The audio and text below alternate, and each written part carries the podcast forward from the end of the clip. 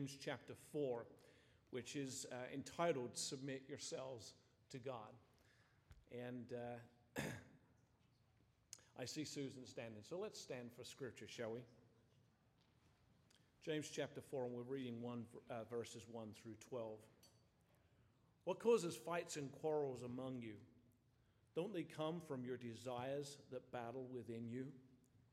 You desire, but do not have, so you kill. You covet, but you cannot get what you want, so you fight, so you quarrel and fight. You do not have because you do not ask God. When you ask, you do not receive because you ask with wrong motives, that you may spend what you get on your pleasures. You adulterous people.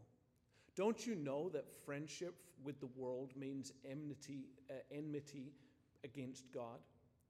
Therefore, anyone who chooses to be a friend of the world becomes an enemy of God. Or do you think Scripture says without reason that He jealously longs for the Spirit He has caused to dwell in us? But He gives us more grace. That is why Scripture says God opposes the proud, but shows favor to the humble. Submit yourselves then to God. Resist the devil, and he will flee from you. Come near to God, and he will come near to you. Wash your hands, you sinners, and purify your hearts, you double minded. Grieve, mourn, and wail. Change your laughter to mourning and your joy to gloom. Humble yourselves before the Lord, and he will lift you up. Brothers and sisters, do not slander one another. Anyone who speaks against a brother or sister or judges them speaks against the law and judges it. When you judge the law, you are not keeping it, but sitting in judgment on it. There is only one lawgiver and judge, the one who is able to save and destroy. But you, who are you to judge your neighbor? May God add his blessing to the reading of his word today. You may be seated. At the house, we had a fantastic um, event on Friday that uh, Chase and Bell and Jay and a lot of other people helped out with to uh, really pull it off for our. Um, oh, I just can't stand this thing. I just either I forget to bring it with me or I forget to take it off. And actually, we have a rule here in the building. Anytime we're having a meeting, you have to take your mask off because if you're more than five feet away, all you hear. is Yeah, so not good. But anyway, we had a great uh, trunk or treat that went well. Praise the Lord. He did a great job. Um, some great faithful service. I just want to thank the News for their faithful years of service. You know, uh, as I was sitting back there and I was remembering. Um, other retirement services I've been to. And uh, I just keep thinking of all those faithful servants who've gone before us and that have really laid the groundwork uh, for here. You know, anytime anything happens here, anybody knows me, I'm always like, praise the Lord. And, or I'm saying, praise Major Noddle. Because, but there's a lot, lot of uh, groundwork here, and in any success here, it's always, it's always Jesus, always, always His hand. And if any failings here, I always say it's because we've gotten in the way. We've gotten in the way. But we do want to thank you for your faithful years of service. Jenny and I, as of June, uh, well, yeah, June of next year, uh, we'll have 12 years to go. It seems so long from now, but you know, uh, when we first started off, and I thought 35 years seemed like it was going to be so, so far away, and it'll be 12 years to go. And the Lord has blessed us uh, greatly, and it's been an amazing journey, and He's got even more amazing things to come, and praise the Lord for that. Um, praise the Lord. You know, uh, I said before, Jenny Perrine, uh, Jenny Carr back then, actually got me to read my Bible way back when we worked at camp. When she asked me that question, um, she went, you know, you know, when you're a teen and you just want to be cool. And I, I literally exuded coolness. But uh, at least in my own brain. In my own brain, I did. The rest of the world, different, different opinion. But she asked me, you read, your, uh, read God's word. And the only Bible I had back then was a King James version. So I coolly said, I don't understand all those these and thous and blah, blah, blah. And you know what she did? She went and bought me a Bible in the common tongue. And I read that Bible. Yeah. So, you know, it's still great to give out God's word to other people. It's still great to ask them how their spiritual life is. You don't have to say, you know what, um, I'm going to take you to church and have the major talk to you. We've had people do that. Strangers come in the building and say, uh, oh, major, captain, whoever you are, pastor, talk to my child. You talk to your child. Live Christ in front of your child. Let them see that. Let them see that. You know, in the parable of the talents, Jesus tells uh, the story of three servants. And two of the servants, he says, Well done, good and faithful servant. You've been faithful a little, I'm going to give you much more. And you know, that part of the story, who doesn't like a good story, right? Who doesn't like a good story? Who doesn't believe in your heart? You know, you want to believe in your heart that if you work hard and you do the right things, you're going to be rewarded. That's what we like. That's why we love watching Disney films, right? Because the good person always wins. We love that. Except there's that third guy. There's that third guy. And uh, he didn't do anything with his gift. In fact, he buried it. He thought he was keeping it safe in the ground. And he's considered the worthless servant. Who wants to be that guy? And then, in fact, he's carried off and cast out into outer darkness. Who wants to be that? As I was sitting there uh, reading that this week, I was um, reading through the scripture, but thinking about that passage um, and the retirement, I, I, thought of when Jenny and I were in Europe. And um, when you go to cathedrals there, there's artwork all over the outside of these. And they're telling stories. You know, before there was PowerPoint before there was the internet, before there was Google, there was church art. And so they told the stories of the Bible and tore, told the facts of the Bible through church art. And so I just wanted, to, uh, this is from the uh, cathedral in Amiens in uh, northern France. And you'll see, uh, it's kind of hard to see from here, but the top um, part, top left, is Jesus, the judgment seat. You see two people kneeling there. And then underneath there, there's a scale the judgment. But underneath that, there's two rows of people. And if you actually look this up later, not now, uh, you've got people walking off naked and another group that are clothed in righteousness. Now, you know where that whole thing is? It's right above the front door of this cathedral. Can you imagine that? Can you imagine being the nine year old boy being drugged to church by his mom, who hasn't been good all week? You're dragging him to church? And the mom just points up. Do you want that to be you? Oh, no, no, no. And why would a mom do that? Because she loves her child, not because a mom is cruel or it just says, you know, I think I feel like when I get up this morning, I'm just going to berate my kid. I think I'm just going to guilt my kid, says, make him feel real horrible. No, because the mom loves the child. And the mom knows that there's, there's a difference. You can be with Christ in eternity. That's the goal. And for us believers, when we share Christ, that's the goal, right? We're not looking at, I'm trying to save you from hell. I'm trying to bring you to the throne of God. I'm trying to say, hey, you can have joy and peace in your life. You don't have to be sitting there all disturbed and wondering what's going on. I'll tell you, you can be disturbed right now if you turn the news on. My goodness, I can't wait till Wednesday. And even then, I'm not sure I can wait till Wednesday. I might wait till next week. I don't want to hear anything about anybody else. We have peace. You know, you know what? Here's something we can all hold on to.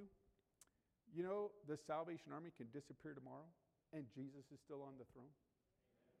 You know, the United States can disappear tomorrow, and Jesus Christ will still be on the throne. You know, the Chinese could invade America or pick the country. I don't really care. And Jesus Christ will still be on the throne. That's what matters.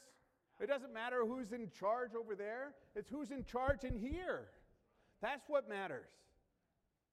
That's what matters. You know, when James is, uh, as we've talked before, James, this book, this letter, is not written to the uncircumcised Philistines outside the door. It's written to the church. And when you read the, thank you for reading the scripture today. Thank you. But, you know, those words sound harsh, don't they? When you read through that, you're like, whoa, he can't be talking to me. And yet, that's exactly who he's talking to. He's talking to me, he's talking to you, he's talking to the church. And why? Because he's trying to get us to avoid the naked march off into hell. He's trying to get us to realize we have something different. He's trying to get us to realize we're going to be clothed in righteousness if we're faithful to the end. We're going to be with Jesus Christ forever. So James writes these words to shock us. He's to say, hey, wake up. Wake up.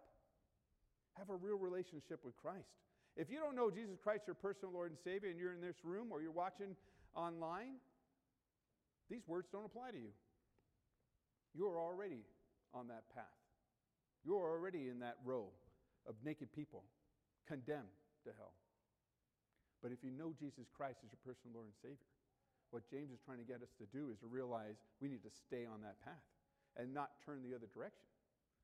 If you want to know Jesus Christ, obviously you can come see us after the service or you can call us on the phone. Be glad to talk to you if you're at home. God's got a bigger plan for us. And that plan is to be with Him in glory.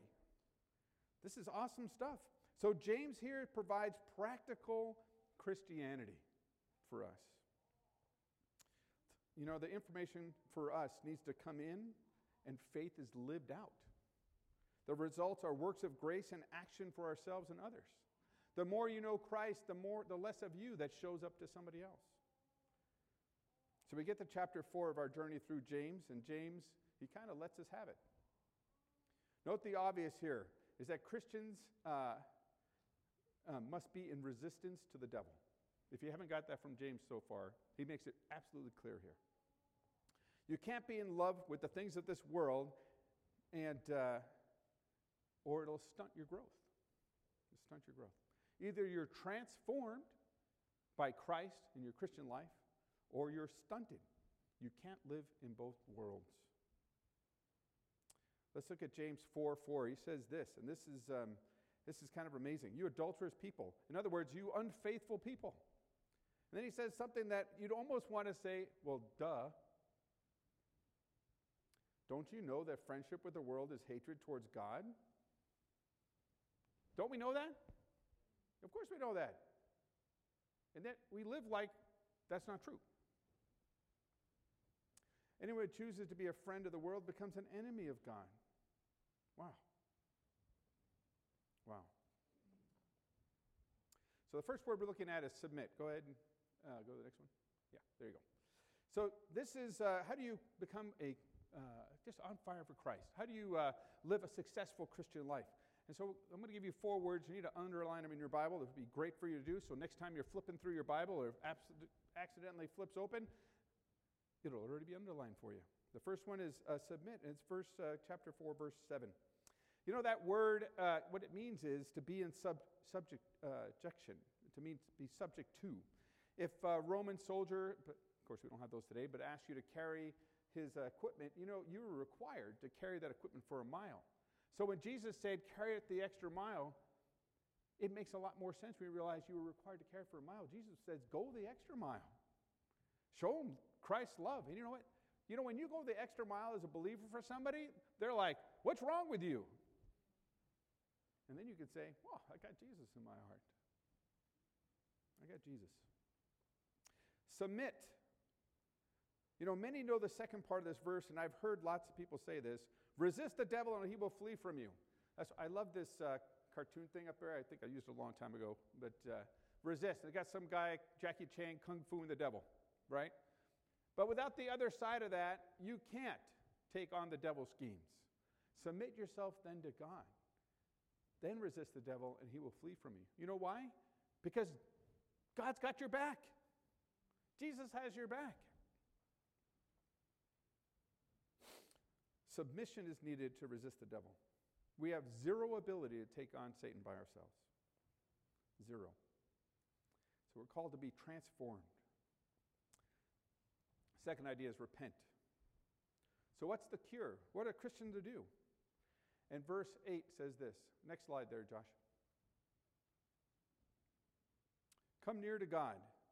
This is verse 8. Come near to God, and he will come near to you. Wash your hands, you sinner. Purify your hearts, you double minded. I have to say, uh, don't those words ring true today? What are we supposed to do about everything? Wash our hands. Wash our hands. In fact, next time you're in a restroom, you could uh, tell that to somebody, right? So, wash your hands, you double minded person. you're going to have an instant conversation with somebody in that room. Either they're going to run out and security's going to come and you can talk to them, or you can talk to them about Jesus right then. Wash your hands, you double minded person. Purify your hearts. Um, I don't know about you, but you know, and uh, with this whole COVID thing, um, they tell you don't touch your face, right? Right after someone tells you not to touch your face, you know what you're going to do the next five minutes? You're going to be doing that, right? I think that's how I got COVID. Because I, I, the only place I could think of where I got COVID was, was uh, Home Depot. And uh, I, I have no idea, but I'm sure I touched my face. Suppose we could pick up germs and, and things from that. You know, when we came inside the house when we were kids, what did our mom tell us to do? Wash our hands. Why? Because she knew that we were out running around the dirt and playing with everything and bicycles and grease all over our hands, and, and we were ready to sit down at the kitchen table and eat right then. And if we'd have looked at our hands, they were black as sin. Wash your hands. Wash your hands. It cleans it off. So, how do we submit? We repent. We repent. It's the idea that we wash our hands, it's the external washing of our hands, right? You know, uh, Major New talked about what he do with his records? He burned them. Wash your hands. Wash your hands. Washing our hands is purifying ourselves. And then it says, purify your hearts. Notice you wash your hands first, then you purify your heart. You're controlling what's coming in. You know, we live in a dirty, uh, dirty world. And I, I, have to tell you that, uh, I don't know about, this is, was an 80s thing, I think. Remember, anybody remember white pants from the 80s? I think they still have white pants today, but for some reason I feel like it was bigger deal in the 80s. So I had white pants. You know, I could not wear white pants because if I put white pants on, within about two hours, it looked like I had like rolled in the dirt. Because it didn't matter what you did when you wore pants, you can't get near anything. Because if you scraped up against something, there was a mark on your pants. If you touched anything, guys, what do we do? So the white pants would be incredibly dirty. So when I think about you know, washing your hands, purify your heart, I think of white pants. Even though that white pants would be pure as white as uh, would be white as snow when they came out of the washing machine, I would make them as scarlet within 15 minutes. So, so I think about getting dirty. And so the, the whole idea, if you think about your spiritual life, you know, you spend time in prayer with the Lord, you spend time in devotions, you spend time praising Him, you spend time in repentance and saying, Lord, I'm sorry. Even asking God's forgiveness for, for other people. Lord, we're just sorry as a nation. We've turned our back on you. Lord, help us as our nation repent and come back to you, Lord. We pray for ourselves, we pray for our neighbors, we pray for our friends and our family, our enemies, everyone. And we get up and we're feeling like, woo, Lord, you just filled me. And then we walk out the door and we bump into something. We get our hands dirty, rub our hands on our pants, and we're dirty again. You know what? That's normal. Life is normal. What's not normal is choosing to continue to wear dirty pants. What's not normal is choosing to remain dirty. When Christ has given the ability for us to be washed, to be made white as snow, and we choose to remain dirty. That's what uh, James is trying to get across here. Repent. Cleanse your heart. Wash your hands. Man, draw near to God. Third idea here is contrition. It's contrition. That's James chapter uh, 4, verse 9. And this, I have to say, this is one of those verses that uh, if you were just to read this without context, you would be completely confused. In fact, you may walk around as a believer that's always depressed and sad. I'm feeling worthless.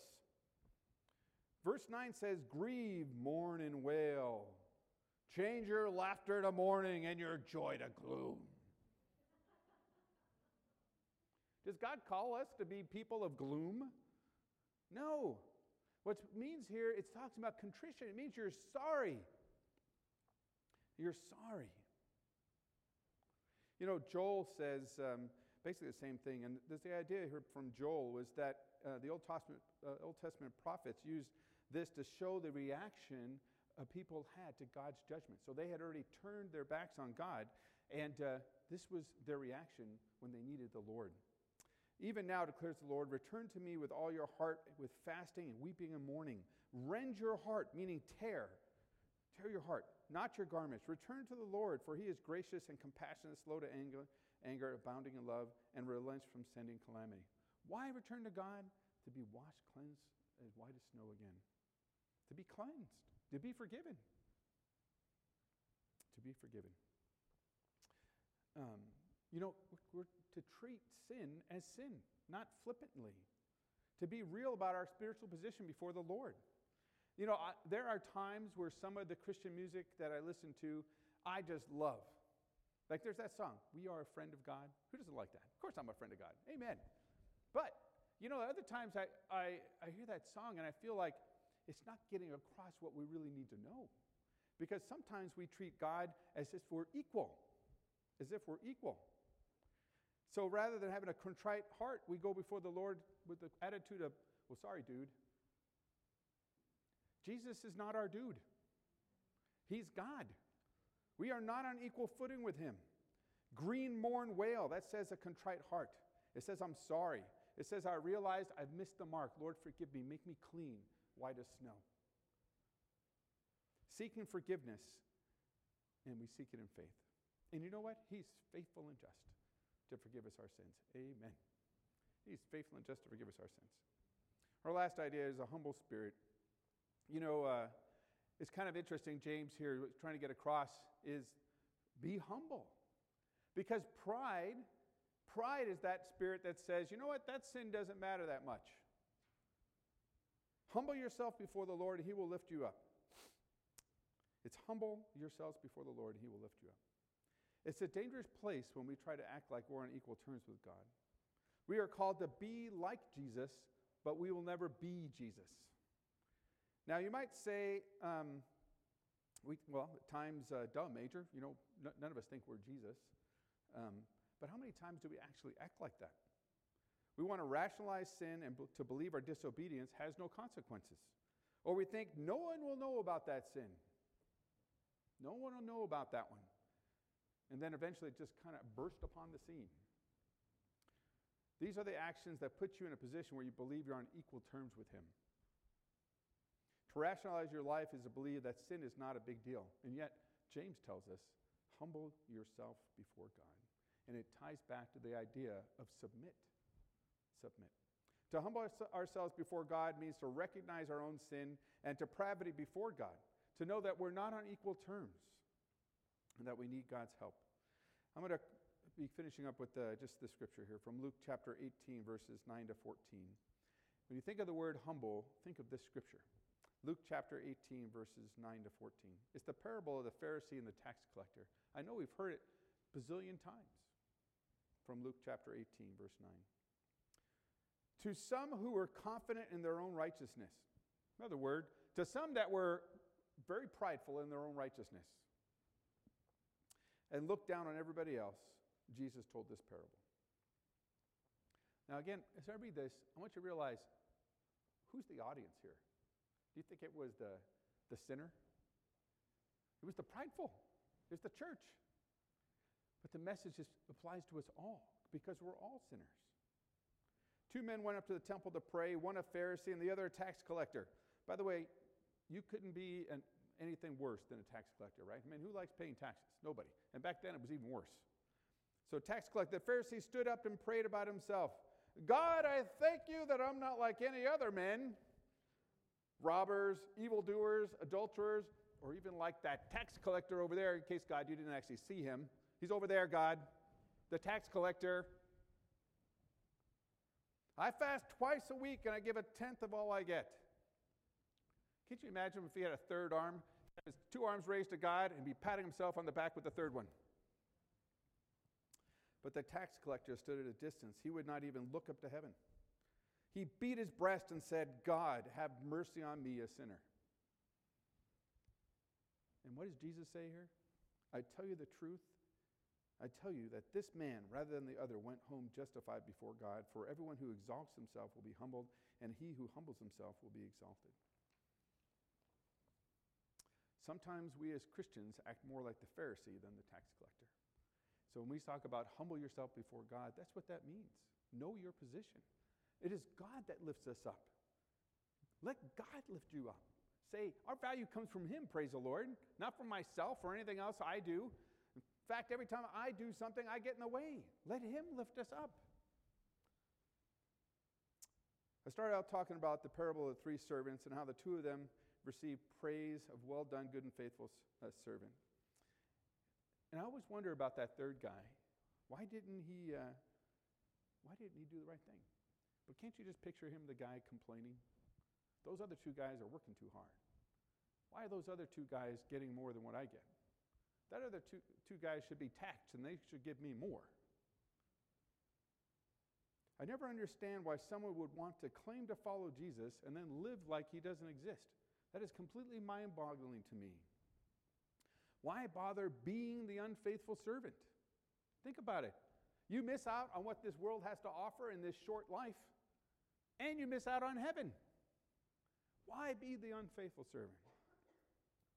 The main idea here is God wants us to draw near to Him so we can be near and He can lift us up. He wants to rescue us. He wants to fill us with joy, His peace, His patience, assurance that we have Jesus Christ in our heart and that we're going to meet with Him and be with Him in heaven. Praise the Lord. That is the faith he wants us to have. As you read through these words of James, remember he's talking to us, but it's not from us to put the thumb on you, it's from us to remind us hey, we're called to live holy lives. And if you're trying to live your, you know, your life with one foot in the world and one foot for God, man, you're just missing the entire point. You're missing it all.